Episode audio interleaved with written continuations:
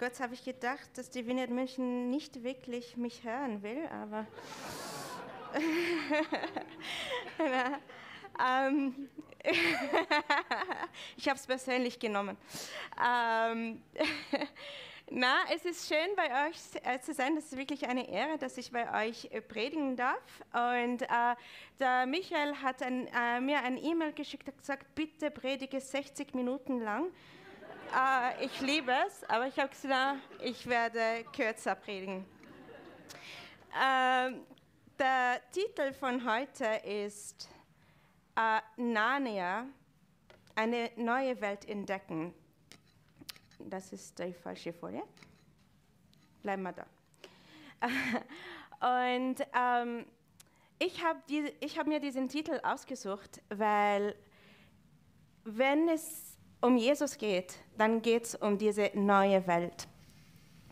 Äh, vielleicht kennt ihr die, die, Geschichte von Narnia, vielleicht habt ihr das Buch gelesen oder habt ihr, vielleicht habt ihr den, äh, euch den, den, Film angeschaut.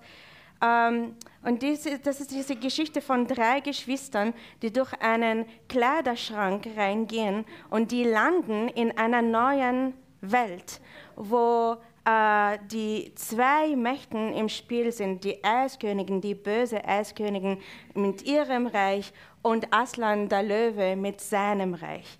Und die, die drei Kinder sind, die leben in einer normalen Welt wie unsere Welt.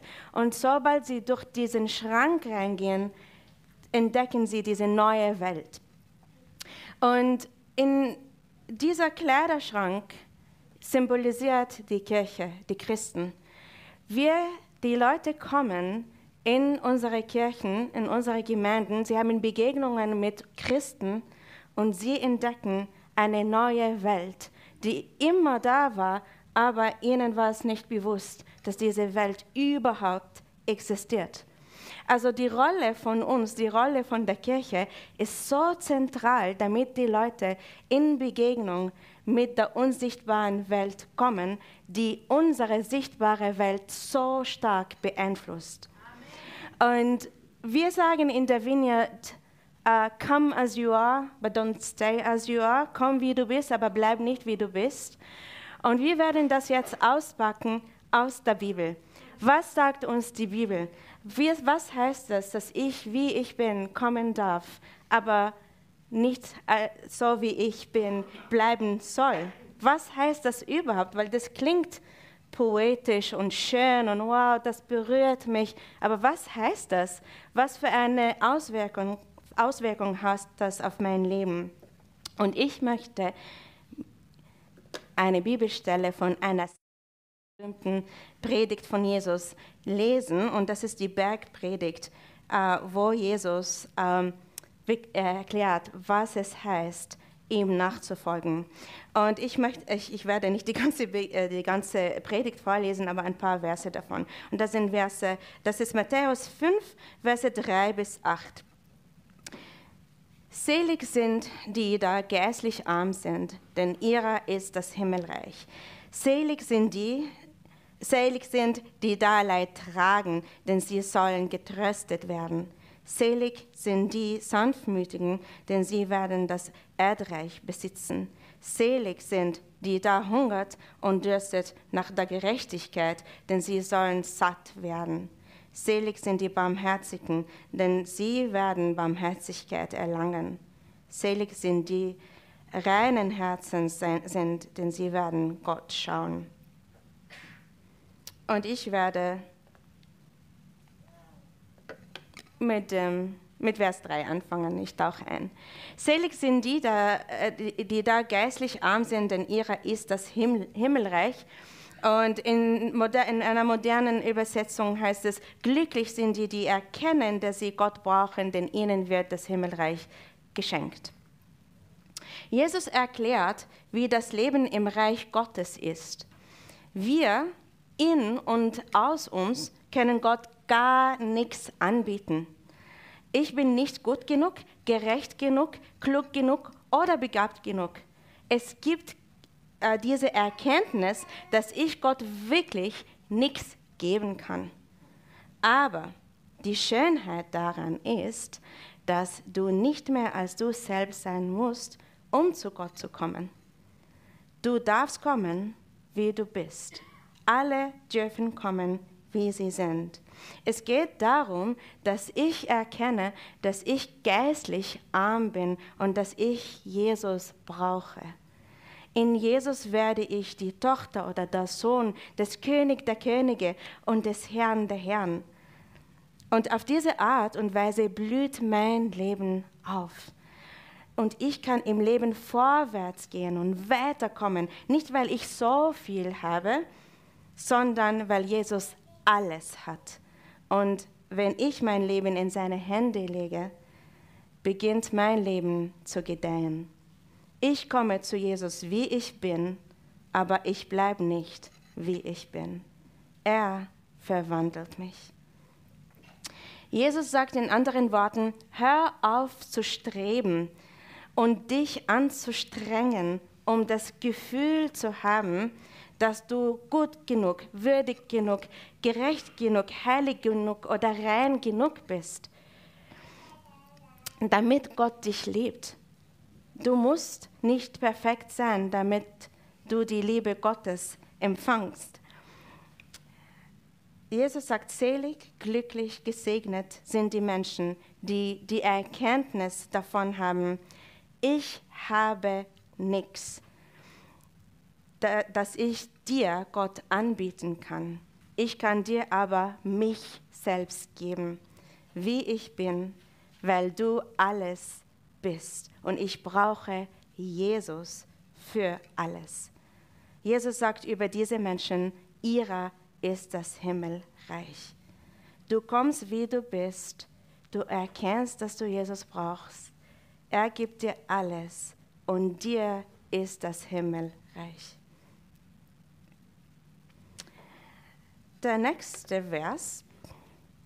Selig sind die, die da Leid tragen, denn sie, dann sie sollen getröstet werden.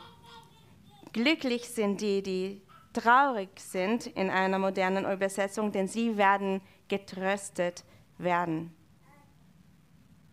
Kann etwas Gutes aus Leid, Trauer, Verlust oder aus gebrochenem Herzen kommen, ist die Frage. Wenn wir uns in einer Phase befinden, wo wir so viel Leid ertragen müssen, ist die Frage, wird was Gutes daraus kommen?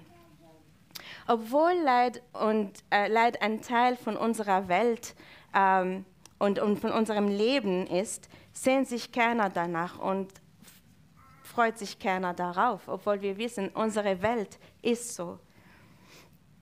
Aber es gibt einen Segen drinnen. Keiner kann Regen mehr schätzen als eine Person, die in der Wüste lebt. Keiner kann Essen mehr schätzen als eine Person, die verhungert. Und keiner könnte Gott als Tröster kennen wie eine Person, die dringend seinen Trost braucht. Leider sind Tod, Verfall und Enttäuschung ein Teil unserer Welt, aber sogar in der Trauer und im Leid ist Gott bereit, uns zu trösten auf eine einzigartige, bedeutungsvolle Art, die nur er kann. Und das entdecken wir in dieser neuen Welt, wo wir Jesus begegnen. Der Heilige Geist wird in der Bibel als Tröster, Helfer, Beistand und Anwalt genannt. Aber egal, was er für einen Namen hat, im Leid ist er immer ein Gott, der das Beste für uns vorhat. Und wie tröstet uns Gott? Durch seinen Geist, durch sein Wort, durch seine Werke und durch seine Kirche, durch uns, sein Volk. Wir brauchen einander. Jesus wirkt durch uns.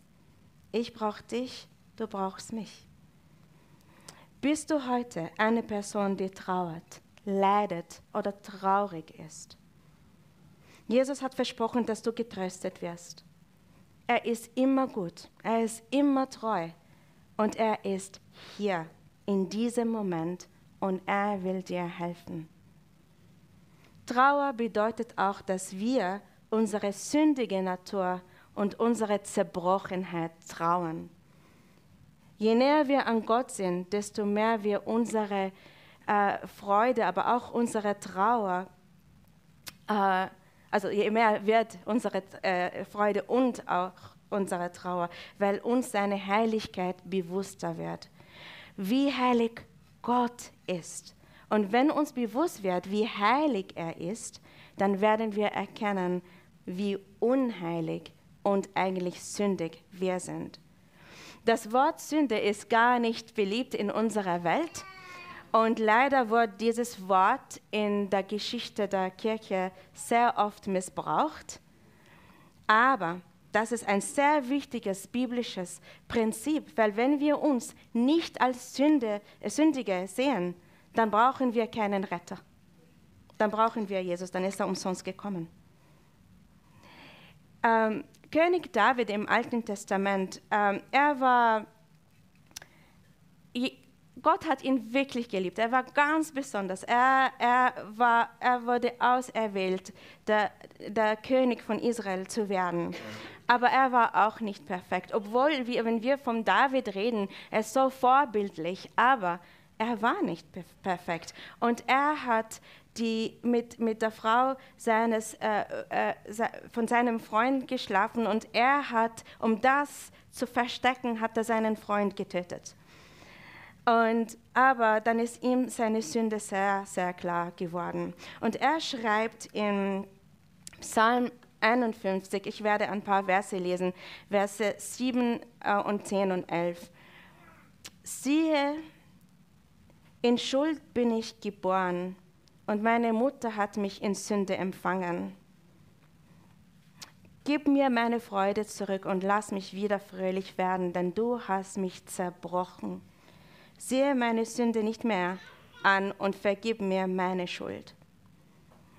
Er gibt zu, dass er gesündigt hat. Und im Vers 10 sagt er, denn du hast mich zerbrochen. Weil Gott so heilig ist, sind wir neben ihm wirklich sehr dreckig. Ja? Und er, David, hat erkannt, wow, seine Heiligkeit hat, hat auch seine Sünde offenbart. Also er ist sündig, er hat was Schlimmes gemacht, aber er sagt, gib mir meine Freude zurück, vergib mir meine Sünde. Das kann Gott machen. Das kann Gott machen. Er kann mich rein machen.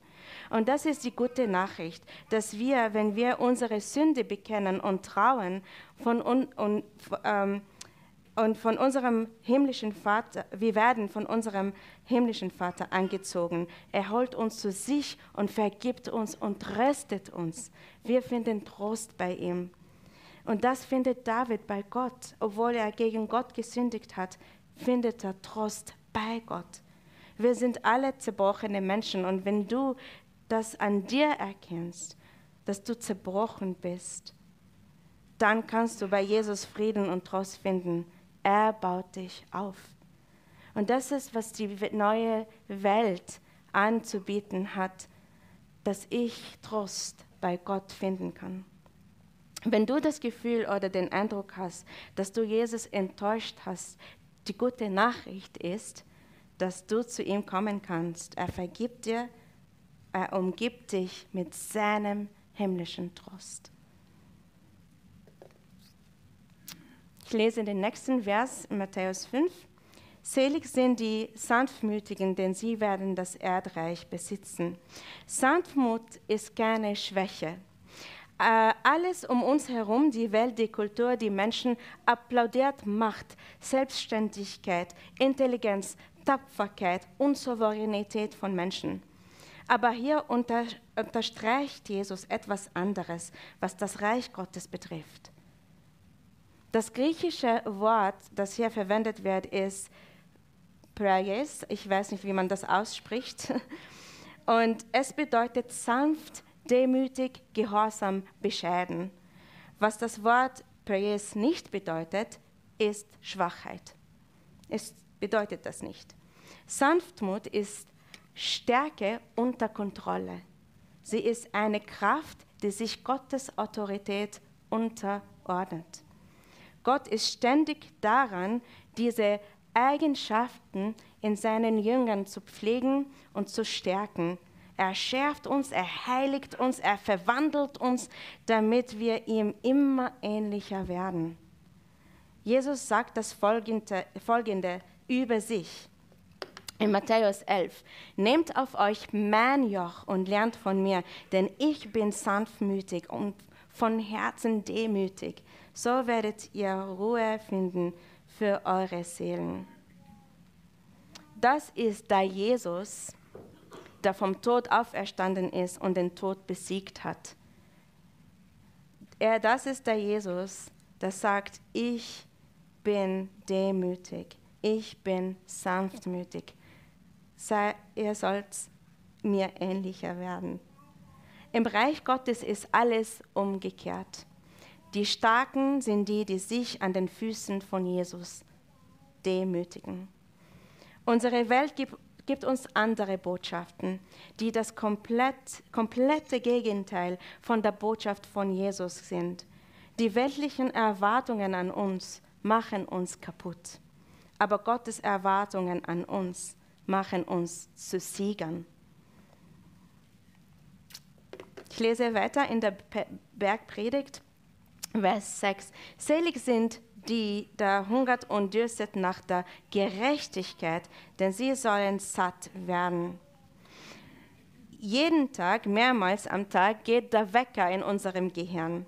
Er gibt das Signal, dass unser Magen hungrig ist und wir, äh, wir ähm, kriegen einen Guster auf Eis, Schoko und Kuchen und dadurch fixieren sich unsere Gedanken aufs Essen. Ist das Wort Guster ein Wort hier in München? Okay, gut. ich kriege ähm, ja, Appetit. Gott hat uns ähm, physische Bedürfnisse gegeben, die unsere geistlichen Bedürfnisse, Bedürfnisse widerspiegeln. Bedürfnisse, die ständig gepflegt sein müssen, damit wir gesund äh, und am Leben bleiben. Jesus nennt sich das Brot des Lebens und das lebendige Wasser. Und wenn wir das Vaterunser beten, dann beten wir, gib uns unser tägliches Brot. Jesus will dir die ewige Nahrung geben und er lädt andere ein, bei ihm satt zu werden. Er hält den Schlüssel zum lebendigen Wasser in seiner Hand. Wir kommen hungrig zu Jesus und er macht uns satt. Bis jetzt war die Rede von der inneren Verwandlung, aber in Vers 7 werden wir sehen, dass diese innere Verwandlung zu einer äußerlichen Verwandlung führt. Unsere neue Identität führt zu neuen Sichten, die unser Handeln beeinflussen. Und in diesem Vers sehen wir, ich habe nicht genug Zeit, um alles auszupacken, aber wenn wir nach Jesus hungrig werden, werden wir auch nach seiner Gerechtigkeit hungrig, weil wenn wir ihm ähnlicher werden, dann werden wir auch sein Herz für die Welt haben. Und seine Gerechtigkeit wird zu unserer Gerechtigkeit, weil unsere Welt anders handelt. Sie hat ihre eigene Gerechtigkeit, die überhaupt nicht gerecht ist. Aber Jesus hat die wahre Gerechtigkeit. Er ist der Friedensfürst. Und wenn wir Hunger nach Jesus kriegen, dann kriegen wir einen Hunger nach seiner Gerechtigkeit und wir wollen seine Gerechtigkeit in, diese, in dieser Welt sehen. Und in Vers äh, 7 geht es weiter. Selig sind die Barmherzigen, denn sie werden Barmherzigkeit erlangen. Barmherzigkeit geht nicht nur darum, dass wir nur Barmherzigkeit empfinden, sondern dass wir Barmherzigkeit zeigen und ausleben indem wir Menschen helfen. Also das, die, die Debo hat gestern darüber geredet, was es heißt, barmherzig zu sein. Barmherzigkeit zeigt sich, indem wir den Hungrigen was zu essen geben, die Traurigen trösten, die Abgelehnten lieben, den Schuldigen vergeben, den Einsamen Gesellschaft leisten und vor allem, vor allem den Verlorenen Jesus nahebringen. In Matthäus 9 lesen wir, wie die Menschenmengen Jesus überall gefolgt sind, weil er so viele Kranken geheilt hat. Und das, das hast du, Michael, auch gestern erwähnt, wie berührt und bewegt Jesus war. Matthäus 9, Verse 36 und 37. Als er, Jesus, aber die Volksmengen sah, wurde er innerlich bewegt über sie, weil sie erschöpft und verschmachtet, also niedergeworfen waren, wie Schafe, die keinen Hirten haben. Dann spricht er zu seinen Jüngern, die Ernte zwar ist groß, die Arbeiter aber sind wenige. Nachfolger Jesus, Jesu sind barmherzig, wenn sie denen helfen, die von der Sünde gefangen sind. Wir können sie nicht retten, aber wir können versuchen, sie zu dem zu bringen, der uns schon gerettet hat. Wir spielen eine große Rolle im Plan, im Plan Jesu für diese Welt. Es geht weiter. Vers 8. Selig sind die reinen Herzen sind, denn sie werden Gott schauen. Rein bedeutet gereinigt, gereinigt, makellos, frei von Korruption und Verschmutzung, mit Feuer gereinigt, schuldlos. Keiner von uns kann von selbst rein werden, trotz allen unseren Mühen. Und David sagt im Psalm 51, wo er erkennt, dass er gesündigt hat, wasche von mir ab meine Sünden und ich werde ganz rein werden. Wasche mich und ich werde weißer sein als Schnee. Vers 12, Gott erschaffe in mir ein reines Herz und gib mir einen neuen aufrichtigen Geist. Er hat erkannt, nur Gott kann das machen. Er nicht. Bevor Jesus aufgetaucht ist in der Geschichte, durften nur die höchsten levitischen Priester an dem Ort, wo Gottes Gegenwart war, dienen. Zuerst im Bundeszelt und später im Tempel in Jerusalem. Aber sogar diese Priester haben sich jedes Mal nach den jüdischen religiösen Ritualen und Traditionen reinigen müssen. Sie durften nicht einfach so, wie sie waren, in Gottes Gegenwart eintreten. Aber jetzt, dank des ultimativen Opfers von Jesus am Kreuz, hat er einen Weg für uns gebahnt, damit wir so, wie wir sind, zu Gott kommen können, damit er uns rein macht durch sein Blut, das er für unsere Rettung am Kreuz vergossen hat. Sobald wir dieses Opfer akzeptieren, wäscht er uns unsere Sünde weg und wir stehen rein und heilig vor unserem heiligen Gott. Ein reines Herz zu haben heißt nicht, dass wir perfekt sind, sondern dass wir auf Jesus vertrauen, dass er unsere Seele rein macht. Die äh, äh, Agnes, wo ist die Agnes? Also da, Agnes. Ich habe eine Geschichte, ganz kurze Geschichte, die ich erzählen möchte und ich habe ihr Erlaubnis gekriegt. Ähm, Agnes und Heinz ähm, sind in der Vineyard Graz und äh, wir waren vor vielen Jahren in der Vineyard Graz und äh, der, der, der, Heinz hat erzählt, also die, die haben eine Putzfrau gehabt, die alle zwei Wochen gekommen ist und die Wohnung geputzt hat. Und, ähm, aber sie haben damals, äh, no, den Joel habt ihr ja noch gehabt, also sie haben mittlerweile drei ähm, wunderschönen Buben. Und äh, alle zwei Wochen ist die, äh, ist die Wohnung sehr schmutzig geworden. Und der Hans hat sich geniert, es, ihm war so peinlich, er wollte nicht, dass die Putzfrau kommt und sieht, wie dreckig die Wohnung war. Dann hat er die Wohnung geputzt, bevor sie gekommen ist. Und ich habe damals die Geschichte so lustig gefunden. Also er hat geputzt und dann ist die Frau, Putzfrau gekommen und sie war beeindruckt, hat weiter geputzt. Gell? Und, aber wir machen dasselbe mit Gott. Ich sage, okay, mh, mm, du machst mich rein, das verstehe ich, aber ich weiß, ich weiß, wie dreckig ich bin. Und ich kann nicht zu dir kommen. Ich muss mich erst selber reinigen, selber putzen, dann darf ich zu dir kommen. Aber Jesus hat es schon gemacht. Er hat dich schon gereinigt. Wenn du an ihn glaubst, bist du gereinigt. Dann darfst du kommen, wie du bist.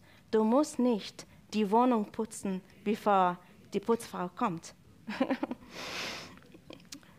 ähm, Im Hebräer 4,16 steht, lass uns deshalb zuversichtlich vor den Thron unseres gnädigen Gottes treten. Dort werden wir Barmherzigkeit empfangen und Gnade finden, die uns helfen wird, wenn wir sie brauchen.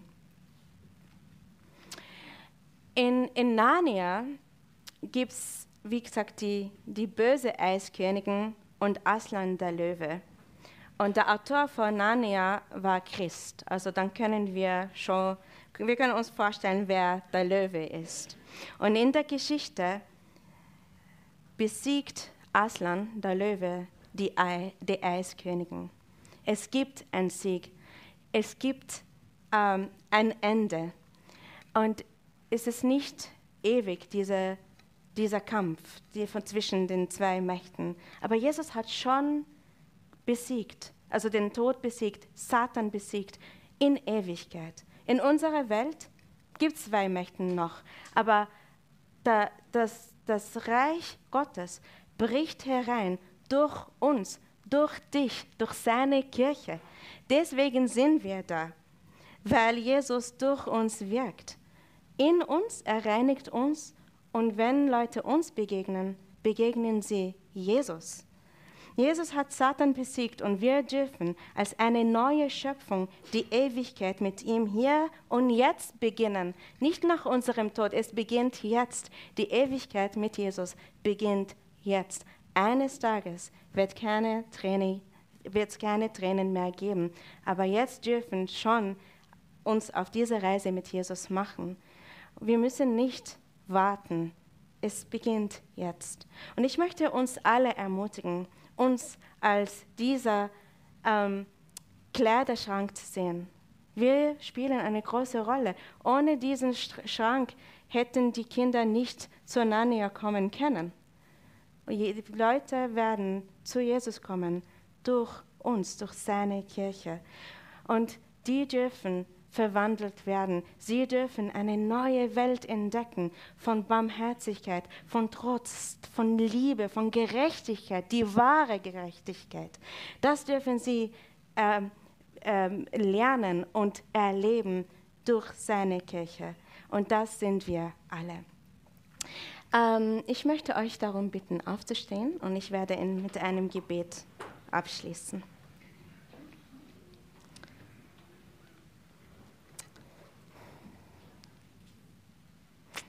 Komm, Heiliger Geist, und durchflute uns heute Morgen.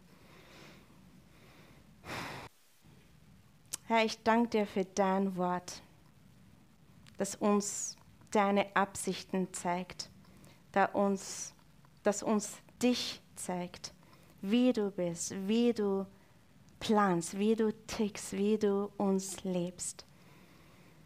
Danke, Jesus, für dein Opfer, das uns ein neues Leben gegeben hat. Wir dürfen zu dir kommen, wie wir sind, und du verwandelst uns. Gib uns deine Augen für die Welt, dein Herz für unsere Mitmenschen, wir wollen deine Gerechtigkeit und deine Barmherzigkeit und deine Liebe ausleben, weil diese Welt ohne dich keine Hoffnung hat. Du bist die Hoffnung, du bist die Wahrheit, du bist die echte Liebe, du bist der einzige Weg zum Vater. Wir lieben dich, Jesus. Amen.